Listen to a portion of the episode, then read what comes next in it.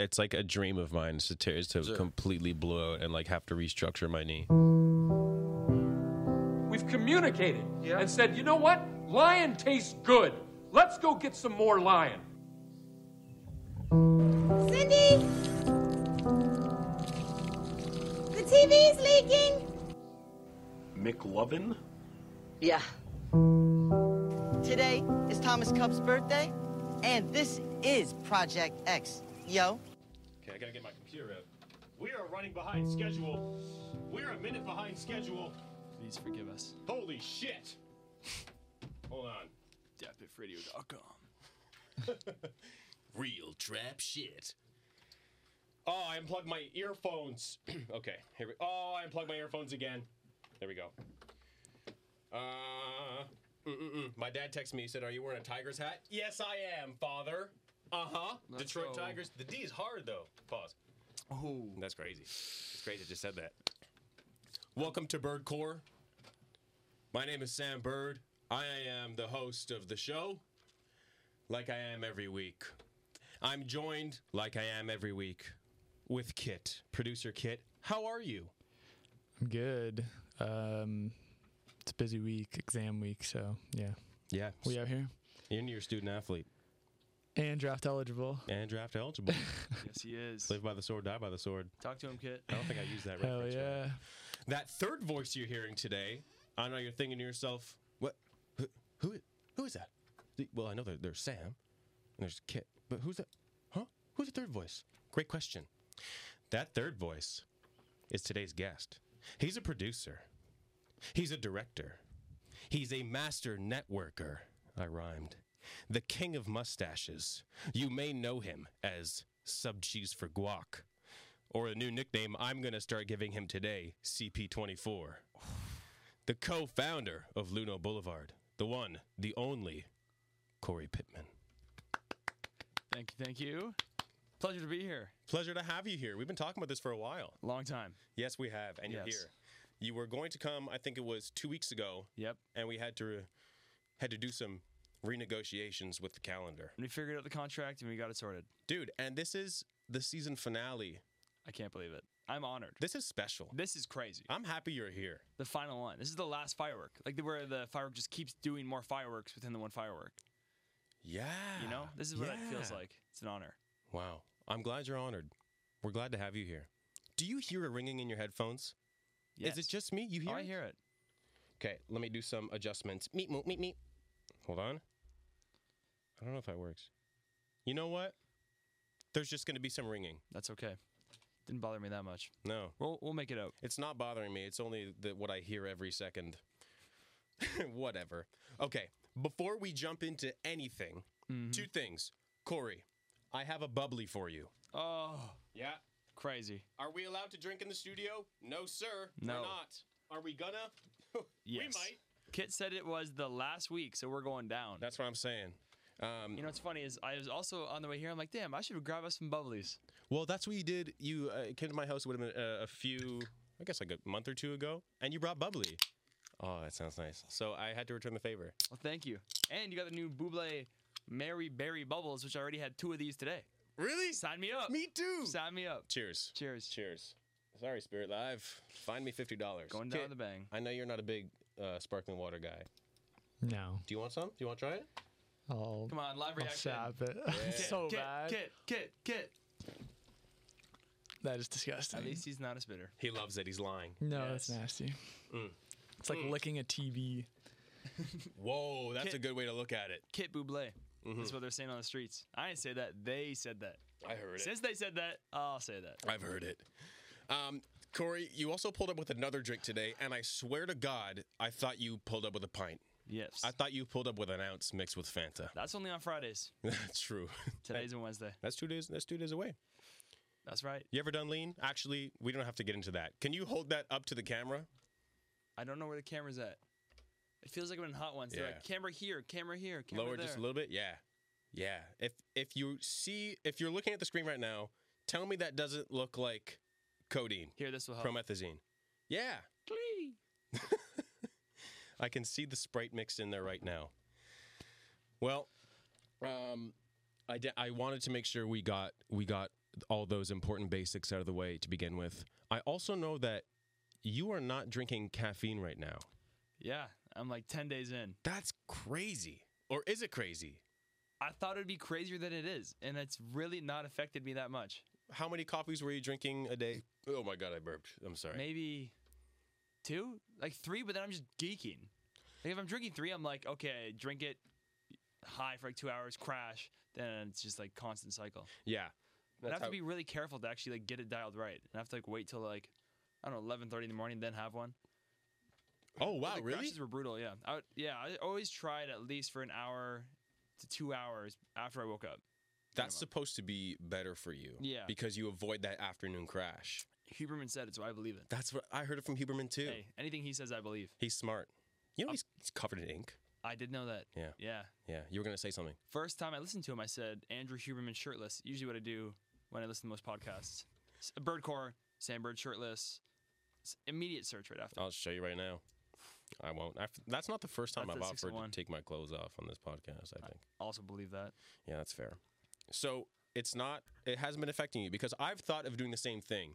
I've had three coffees today, I think, which is like normal. Mm-hmm. I was going to get a coffee on the way here, but I would be geeking, tweaking. I can't save no ho. So I was like, not happening. But I was going to. Yeah. And that's the thing, is you're always just like, oh, I will. What's whatever. I love the taste. I love the process of making an espresso every morning. Yeah. I love frothy milk. It's just like that process to me is like very special, and I love that. So that sucks to lose. And then the decaf coffee is just really just bean water that I'm drinking right now. And that's just like, it is what it is. But I've like noticed that I don't have like that big spurts of energy, but throughout my day, I'm just like more level-headed and just like, I'm not like, my levels are the same. And the big reliant factors are my sleep, like 8 hours, like crazy. 8 hours does a lot for you if you're not like skipping out. Yeah. Like even yesterday, I was drinking like an absolute dog. All day, all night. Alcohol? Yes. Okay. It was a day of entertainment for me. Tuesday, yeah. It was a Tuesday. Yeah. I was with my friends who were currently unemployed, because we're all freelancers, and it's a little slow. And that's what it is. So then we had breakfast at mine, and then saw a movie, saw a Dream Scenario, and then went to Eataly, had a beer, and then got three more beers, and then I went to Saltburn, drank them during the movie, and then I got two more beers, headed to the Leafs game. And then I'm at the Leafs game, and it's like, you can't have an empty cup. It's the Leafs game. Then you're drinking, and then you go to the bar after, then you go to the next bar after, then you go back to the next bar. And next thing you know, it's been like 10 hours of drinking alcohol. Wow. And even though I had like 9 hours of sleep last night, I woke up and I'm like, dude, I don't feel, not even hungover. It's like my brain just fog is just not there. Yeah. And obviously that much alcohol is always going to do that to you, but even like a few beers will do that to you as well. And I'm realizing the caffeine, it's like, the reason I did it is to like isolate that, like that's out of the factor. What are the other factors? Like how I eat, how much carbs I eat in the morning. It's like if I'm eating a heavy breakfast, when am I getting sleepy? If I take like a 5 p.m. nap, if I just close my eyes for like 10 minutes, like trying to figure out those things. And the consensus has been don't drink, sleep's a big one, lighter breakfast than I expect, and don't just eat to eat. Just kind of like follow your body when you're hungry. Who needs Andrew Huberman when you have Cory Pitman? And these are not backed by anything. Besides my own thoughts. These are backed by, yeah, I did, and I'm fine. Yeah. I made it up the mud. That's a great day, though. So you saw two movies yesterday, two movies that are both receiving I've seen a lot of feedback on both. I've heard Dream Scenario is one of a kind, masterpiece, fantastic movie. Nick Cage gives his all, and it's phenomenal. And I've heard Saltburn. I know people who love it, and I know people who hate it. Kit, you've seen it. You don't like it.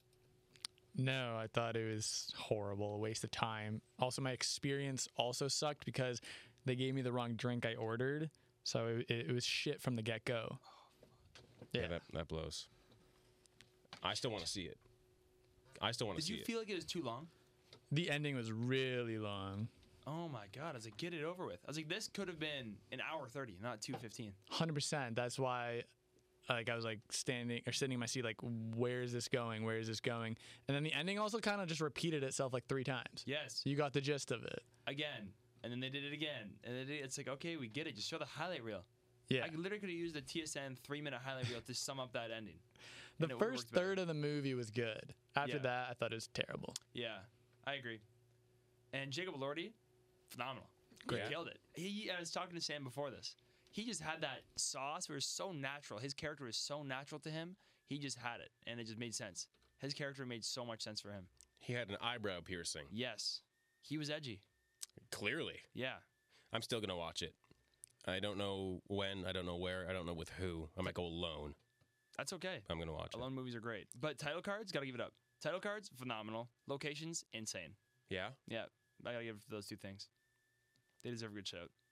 When you, I want to dive into your world now. Mm-hmm. And in terms of, you've produced, you've directed. I want to touch on locations because we recently had an issue when we were making a short recently where we had to quickly switch locations. Mm-hmm. There was a situation, construction, and we had to kind of think on our feet. Is that something that, like, there's so many fires you have to put out as a producer, right? Mm-hmm. Is that one of the bigger ones that you've had to put out? What are some, like, big fires you've had to put out? Like, big things that have happened. I heard something about Subway. Oh, God. Yeah, that was a funny one. I don't know. One, we were shooting at Bangarang. No, Track and Field. And the owner, Nikki, absolute saint. Phenomenal woman. So kind. Shout out, Nikki. So willing. Worked with her budget. Location is always the hardest because smaller budgets is just like, you want a good location, you're going to pay for a bag. Or it's like a unique location is harder to come by, but it does so much more for you. A fire had to put out, I don't know, like, we were shooting at Track and Field, and we thought we got all the smoke alarms, and we did, and then the fire trucks were called, and, like, their alarms wouldn't stop going off, but we were, like, behind schedule. And when I produce, I usually AD as well. Mm-hmm. So I'm just, like, constantly trying to push the schedule, and then it was just so behind, and, like, Nikki's just, like, on the phone with the fire department being, like, don't come, false alarm, and then we had to, like, figure out how to shut it off, but we still needed the haze for the shot, so we were kind of just, like, had to still like keep turning it on and wafting it, just be like, okay, well, don't do too much. And it's just like finding that balance of like going between like the owner of the bar and like to my DP, and he's like, I need haze for the shot because now we can't use the other stuff if we don't. And then me going back to the bar owner and trying to like figure that out with her. Those are the hard parts, but that's what makes it fun because you got to learn how they think. It's like the way I always see it is in university when you have a prof and you're like, you read through the assignment and reword this. Some profs want you to have like an MLA format. Some profs want you to like go off guide of what they want and just create a whole new project. You just have to know what that prof wants.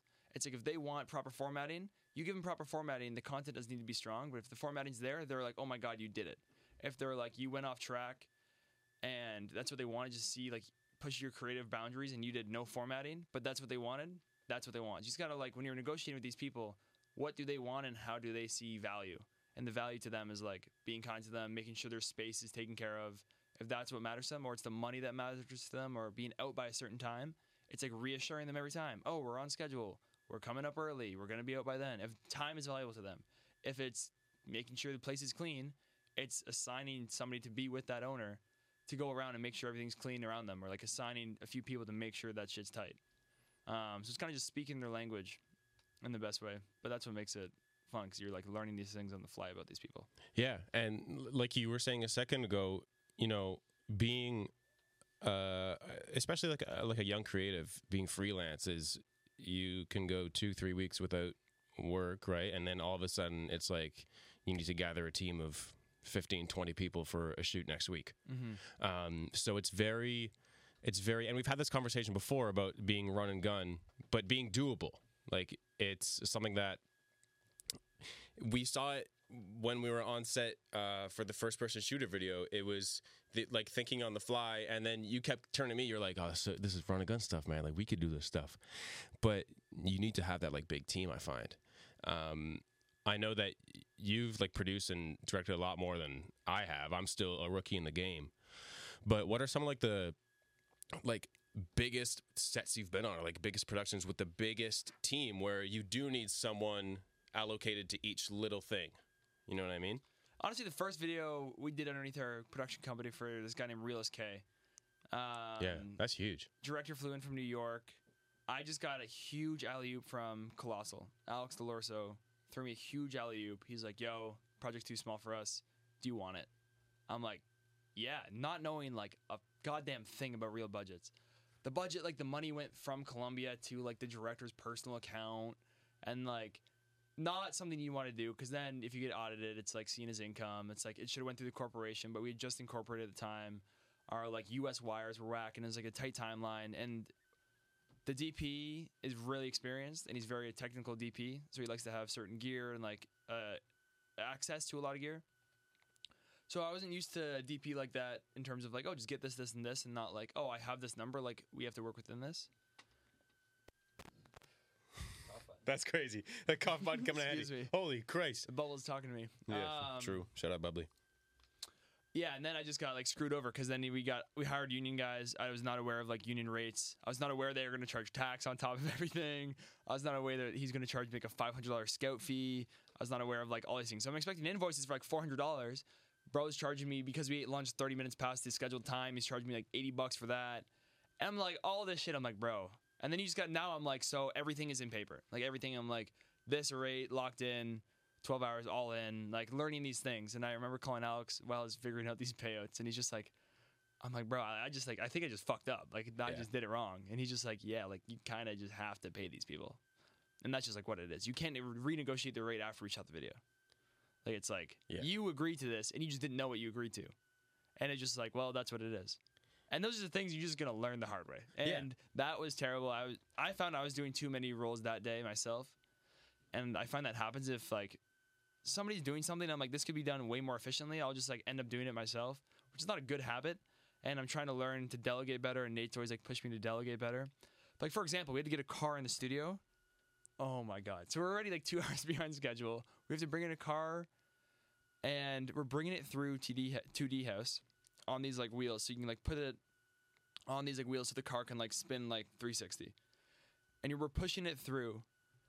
And then at one point, so the car was in neutral. Then we got it to the doors. And then I think I put it in park. And then we couldn't put it back in neutral. It needed to be in neutral to move without turning it on. But it's now inside of the studio. And then there's people eating lunch right behind the exhaust, a whole cast of another commercial. And the owner of like 2D is like, you can't turn the car on. Like these people are eating lunch. You have to wait till they're gone, because we can't have exhaust going into them. Yeah. And like the director was just like, yo, like fuck it. Like I'll get up there and just be like, fuck it. Like I'm sorry, oops. Because we have to keep moving. Whoops, I didn't realize I turned the car on. And in that moment, like for lessons learned to like not just tell a story, I was like, okay, well, like in this situation, we have to wait till they're done lunch. Like, that's just what it is. Yeah. What can be done in the meantime? So it's like instantly not getting caught up in the moment, and always being like, okay, this is the problem, but is there something we can do in between that might speed this up?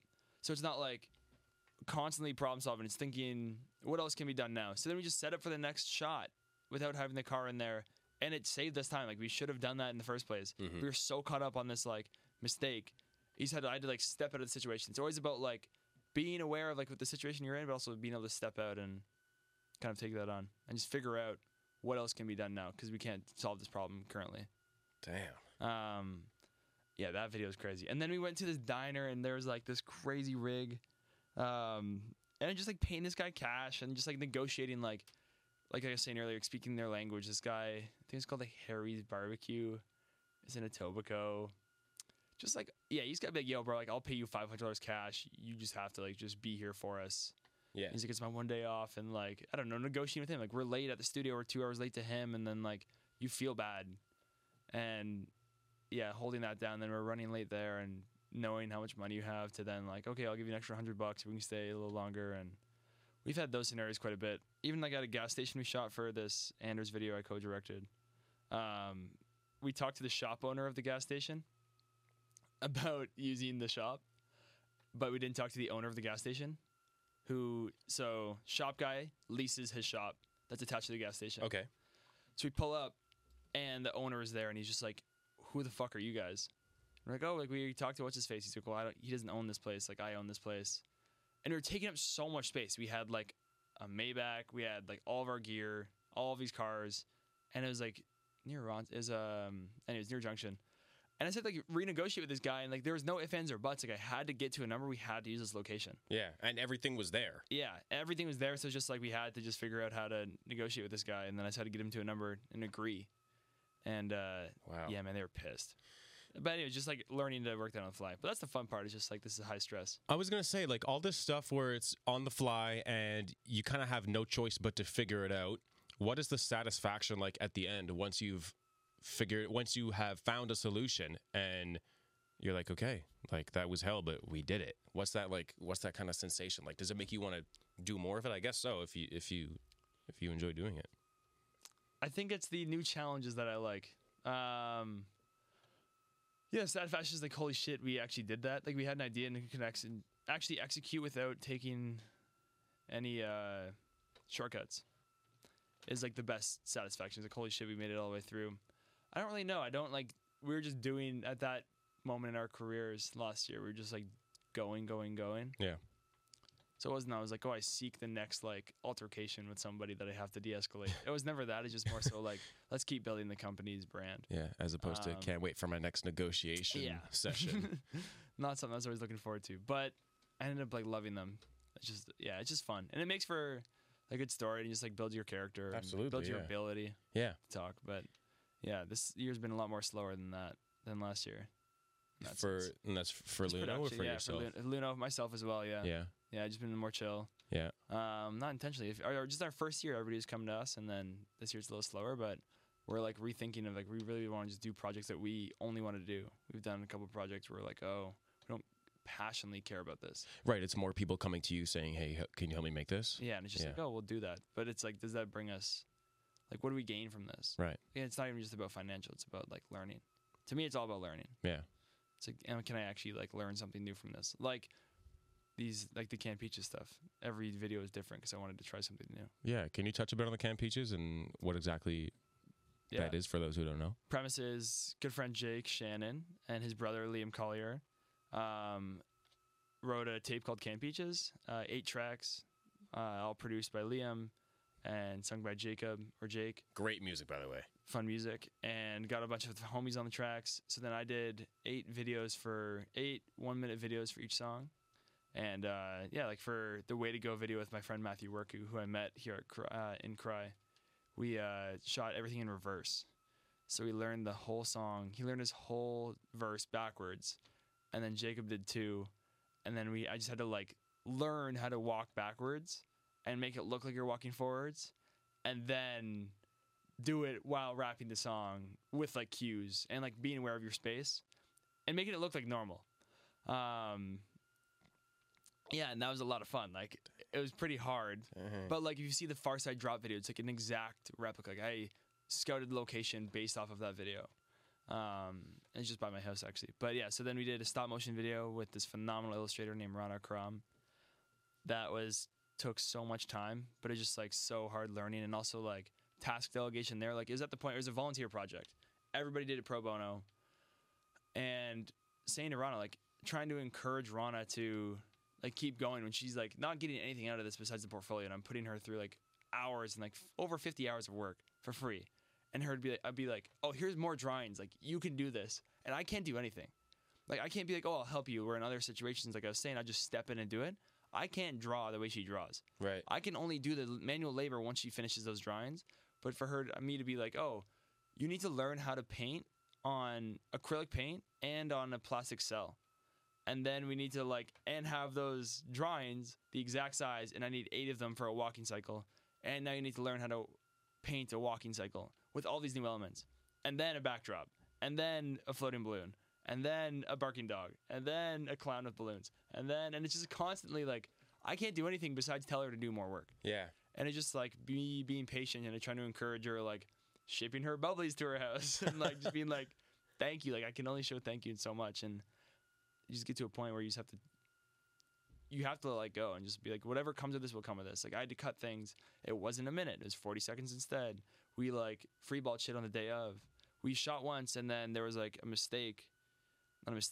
misunderstanding, like, in the technical drawings, and we had to shoot another day. But that day gave Rana encouragement. She was like, oh, my God, I see the process, so now, like, let's go for it again. And then we were able to, like, go in full force on day 2 with way less mistakes, and we knew what we were doing. And, like, the camera setup was better and everything was better. So we were able to actually, like, execute the process. Sometimes it's funny how the world works that way. Yeah. When you're supposed to do it one way, and then for whatever reason you can't, but then the second attempt ends up being that much better, right? Mm-hmm. The second opportunity. And that's what I love is like those it was never a failure. It was just like a turn. Yeah. And I love those turns. But yeah, that's Canned Peaches. Canned Peaches. That's such a cool name too. I've never even seen Canned Peaches like the... do they make peaches? Really? Yeah, I don't know. Maybe it's not a thing in Quebec. I don't know. No. Is it a thing? Yeah, it's a thing. It's a thing. Such a thing. You ever had those fruit cups? Like Mott's Sensations? No, those are the gummies. Oh, true. Like fruit in a cup with like syrup in it? Yeah. Oh, yeah. yeah, that's a peach. That's what a canned peach would taste like, but it's just in a plastic cup instead. Are those healthy? Hell no. There's syrup in there? Yeah. So good, though. Remember as a kid, you'd like pop it open and just... Yeah. That's ASMR like for you? One of those things your parents put in your lunchbox, and you're like, oh, this is fruit, and it'll be fine. Yeah, no, that was truly them. And the Marchand cherries. No. I was going to say mariachi. Is that the band? Yeah. No. That's the band. Maraschino? God, I'm a bartender. I should know this. Yeah, right? You work in a restaurant. You should know this. No, we don't got those in our restaurant. No, y'all got... so you're a supervisor at Steam Whistle. Transition. Yeah, that's what I do, man. I'm good like that. So... and I feel like I know a lot of creatives who also work in restaurant. Like restaurant is, because the creative scene is so difficult in terms of making money, especially at the start, like you're saying, like low budget stuff, no budget stuff, where you're not getting paid, there's no money involved. You know, it's a lot of passion projects. You need to make your bread somewhere. You got to keep the lights on. How have you found the balance of like doing your job at the restaurant and also doing all the creative stuff you like? I feel like for myself personally, I'm at work, but my head is elsewhere. I'm like, oh, I want to do this video. I want to write this. I want to do this thing. Mm-hmm. What's it like for you? Yeah, I see it as like a safety net in a way where it's like, no matter what, I have this. And it, like I was saying earlier, it enables you to do anything you want to do. It's not a necessity. Like I'm not producing out of necessity all the time. I don't want to like learn to hate my work just because I have to do this video. So I only want to do things I want to do. So then finding the balance is hard. Like in the summer, I had to decide like either take a demotion, like get demoted from like supervising like 5 days, like full-time supervisor, or demoted with a pay decrease and supervise less, but be able to. So then I'd be able to trade my shifts easier. So then I'd be serving more, but the same, just lower pay. Mm-hmm. But that means I could trade my shifts, so then I could do these shoots when they pop up. And I had to choose. Like I was like, yes, obviously. Like I'm here for the long term. The minor raise is not going to like make the difference to me. I'd rather have the ability to trade my shifts. And I was reminded by it this week when we had two supervisors leave. And now I'm supervising more, and I'm like, yo, like I can't trade these shifts. And there's nobody here to trade with me. And now I'm like, I have to figure out a way. I'm like negotiating with people, like giving people cash to try and take my shifts. And I just dedicated that to myself in the summer. And it's now like, I'm reminded right now why I did it. And yeah. I'm glad it paid off. That's crazy. Giving people cash. You're down bad like that to get out of your shift, huh? Bro, I need to go do this video. Yeah. I need to go do a video. And I'm going to make more at the video. So it's like, I don't know, it's just the cost of doing business, I guess. At what point did money start coming in from doing these videos? Or does it, or is it like, is it something that's not consistent? Is it like you do 2 videos, no money, you do 1 video, money? Like, what is? I'm not gonna lie to you, we've kind of always made money. Not like I'm buying a crib. Yeah. But the work we're putting in, like the amount of hours I'm putting in, it's not like I'm making like $300 an hour by any means. Yeah. Hey, there's so much prep and so much post, and that's just like my job is like there to take it all the way through. So it's. Yeah, it's just a lot of work, but I'm willing to do it, and it's, like, scattered, like, right before this, like, answering texts. It's, like, I'm not counting those hours. It's just, like, the flat fee that goes into it. Yeah. But, like, in terms of, like, passion projects, like, Canned Peaches, like, did for free. Mm-hmm. Just because, like, I wanted to, and Jacob was down for it. And, like, my short film, like, Picnic, and then that music video we did the day after, like, free as well. But... because I wanted to. Like, that's what I want to do. Yeah. Like, that's what I want to be doing with my time. I don't need to be, like, paying myself to go do those. Like, I'm choosing. Like, those are my visions, so it's, like, up to me. Paying yourself. Let me transfer 20 from my check into my saving. Well, I earned it. Yeah. That's for me. Yeah. But a lot of more... Sorry, go on. Yeah, no. So, each job's been paid, to be honest. We always find a way. And that's just, like, what it is. Like, that's when you rely on natural locations. That's when you get in one... You get one studio, and you don't get other locations, so you just kind of like, how can we optimize this space? And with lower budgets, you're always just like optimizing and just like thinking outside the box. I like that run and gun, like on first-person shooter. Yeah. I had a question. It was on the tip of my tongue. It's so far now, but it was so related to what we were talking about. I'm going to take a sip of my bubbly and see if it comes back. I got it. So, wow. Yeah, pretty good, eh? That's the power of bubbly, man. Hey. It'll come right back to you. I wanted to talk about Luno. Mm-hmm. So, Luno, you've been doing roughly 2 years now, Luno, right? Yeah, 2 years in February is the incorporation date. Yeah. That's when it's branded. So, before being incorporated, like once you were incorporated, is that when people started coming to you with projects? No, people came before that, but kind of just like off of a whim. Like Nate, my partner, photographer first, and our friend Colin, Nilo Blues, came to Nate, and he shot Nate a couple times, and I used to have a brand. And anyways, doesn't even matter to that. Nilo was like, I need some videos directed. Are you down? And I kind of just like, oh, whatever. And then he asked Nate, then Nate's like, yeah, let's do it. Mm-hmm. So we did these two videos, and then that management hit me up, and I did a thing for Overwatch for Rev. The Toronto map got released on Overwatch. And she was like part of the promotion, so I produced this thing, did god awful. Again, no idea what I was doing the balance. Like that's the first time I had like budget, and yeah. I was like dog, this is the craziest shit ever. I can't believe I did this. But management was like, oh here, like here's $2,000 specifically for makeup and costume. Okay, like make sure that shit is popping because that's her brand. She's over the top, like always glammed, and like get it right. Just like, okay, perfect. I'll give $1,000 a costume, $1,000 a hair. I don't like know any good stylists at the time. Digby did great, but the makeup artist, I'm like, oh, what's your rate? I hit up a very big makeup artist in the city. She's like, oh, it's like $750. I'm like, well, how's $950? I'm just like overpaying her, just because I was like, oh, I have $1,000 set aside. I'm like, oh yeah, here's $950. Fuck it, like, here's two more. Yeah, I was like, no need. And I was just like, I look back now, I'm like, dog, what the fuck was I thinking? Just because I had it allocated does not mean I needed to spend it there. And that's just like, I wasn't thinking. Like, that's funny. And yeah, oh my god, that money easily could have went to better locations. Like we had not good like we had one okay location, but yeah. Anyways, like those are the things I'm just like, dog, you don't learn like the thought process and like the value of that. Like that could have went to more of my rate. Yeah, that's true. Anyways, yeah, so that's like I did that, and then we did something else too. That's literally like you tipped the makeup artist. Yeah. It's like 20%. She handed me her phone and I guessed 20%. Out of just genuine. I was just like, yeah, here, of course. Yeah. Oh, I'm feeling good today. Yeah. Yeah.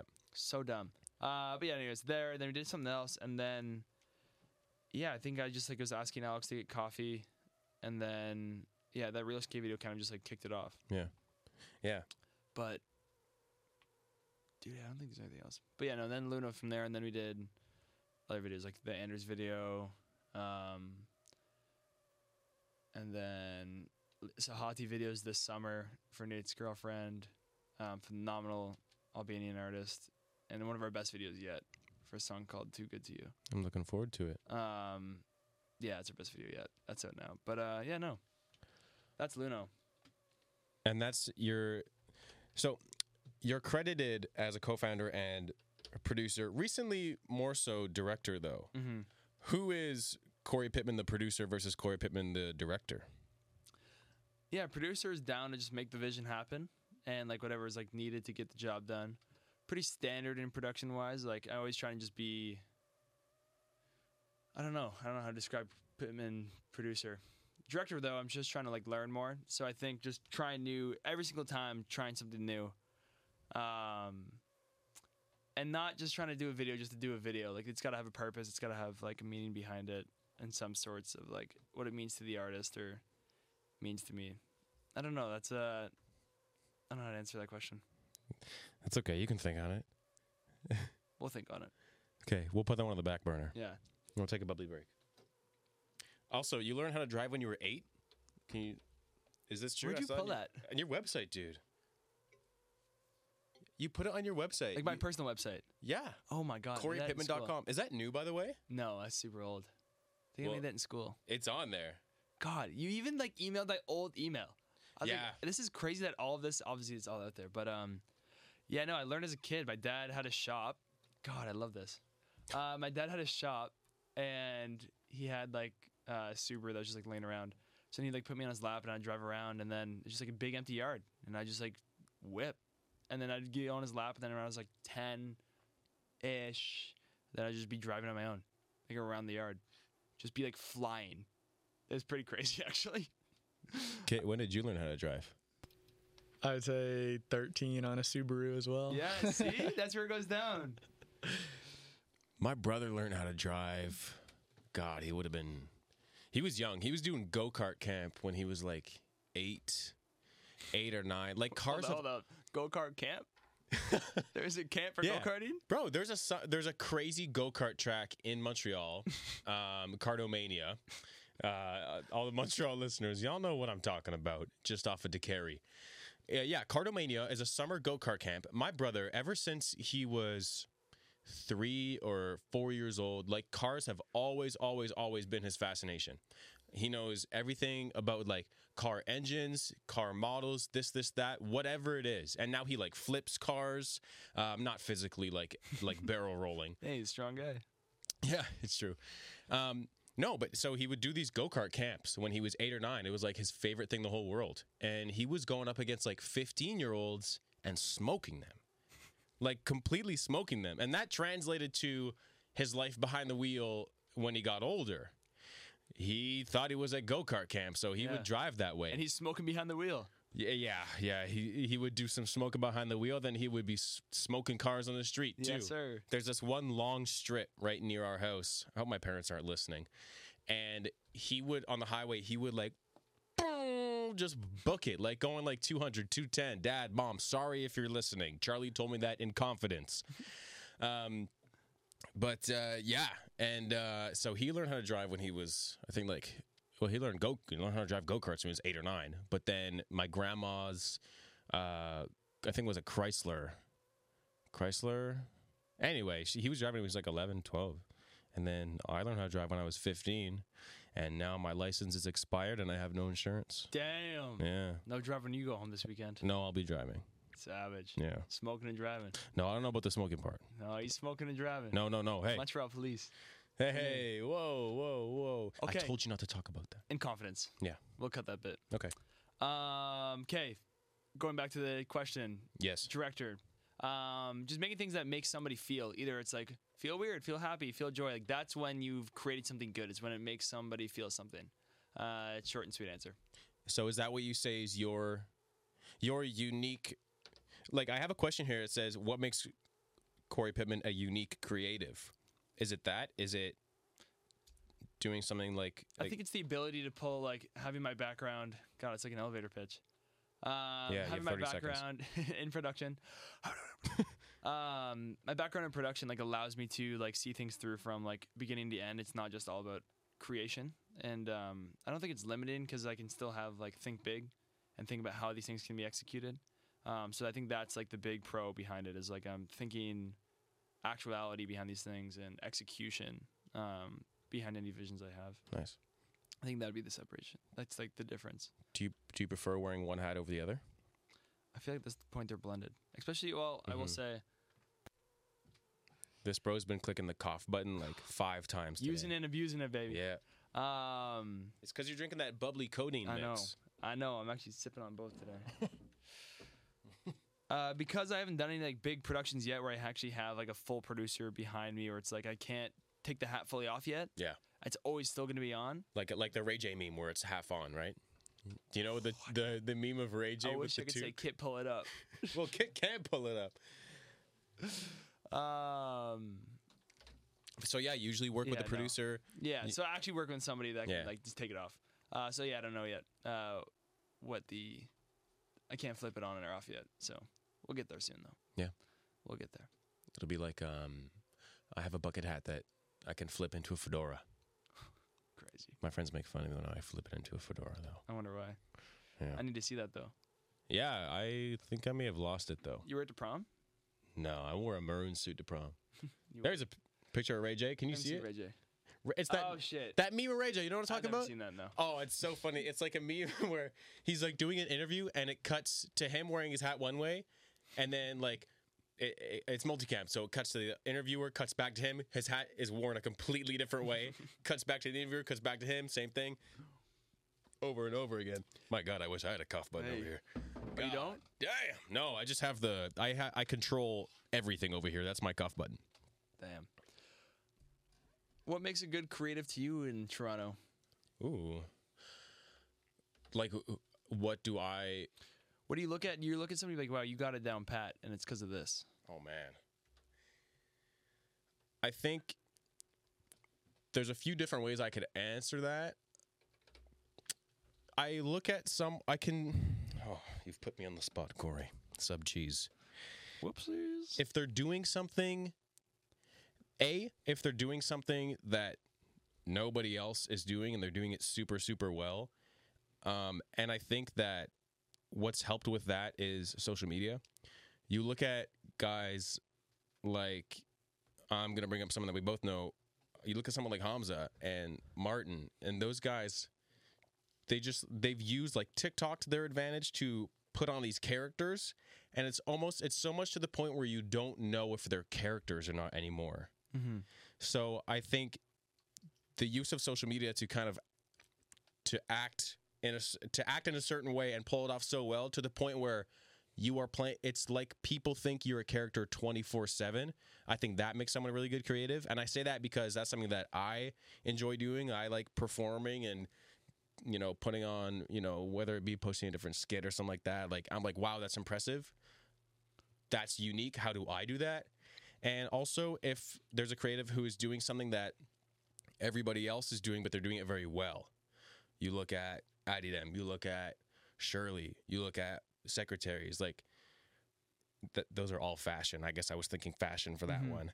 But those are Toronto brands that I find stick out to me because they're doing it so well and what they're doing is cool. Like Jack and Nick did a full-blown, they had rented out a room in a building where you scheduled coming by to see. It was like a curated one-on-one experience where you would come by, you'd book a time. Yes. Yeah. See, I just knew the one word. I got you. Yeah.